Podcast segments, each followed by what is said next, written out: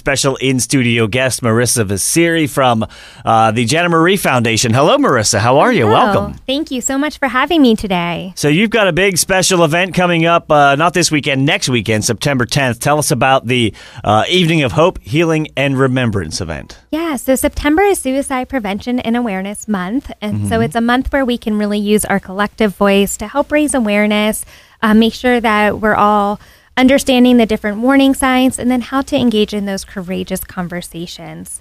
It's also a time where we can light the, the way of hope and healing for those who've been touched by suicide in some kind of way. So, coming up on September 10th is Worldwide Suicide Prevention Awareness Day, and Jana Marie Foundation um, holds an event annually to um, to to help bring people together and continue to build that community. So it's called an Evening of Hope, Healing, and Remembrance. It's going to be held at 5:30 p.m. on Sunday, September 10th at Wasson Farm.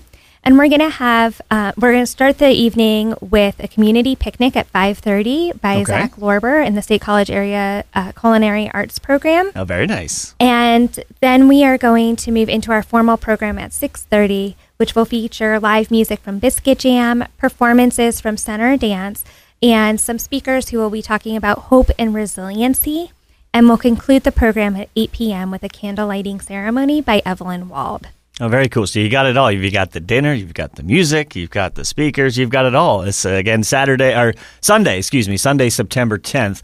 Uh, that'll be at Wasson Farm on Shingletown Road. How do we get more information for it? Yeah, you can follow us on Facebook or social media and also on our website, janamariefoundation.org, um, at our events page. Now, you did mention to me off the air that this is a free event, but you would like people to RSVP just to get an idea of how many people are coming so you can help plan the event.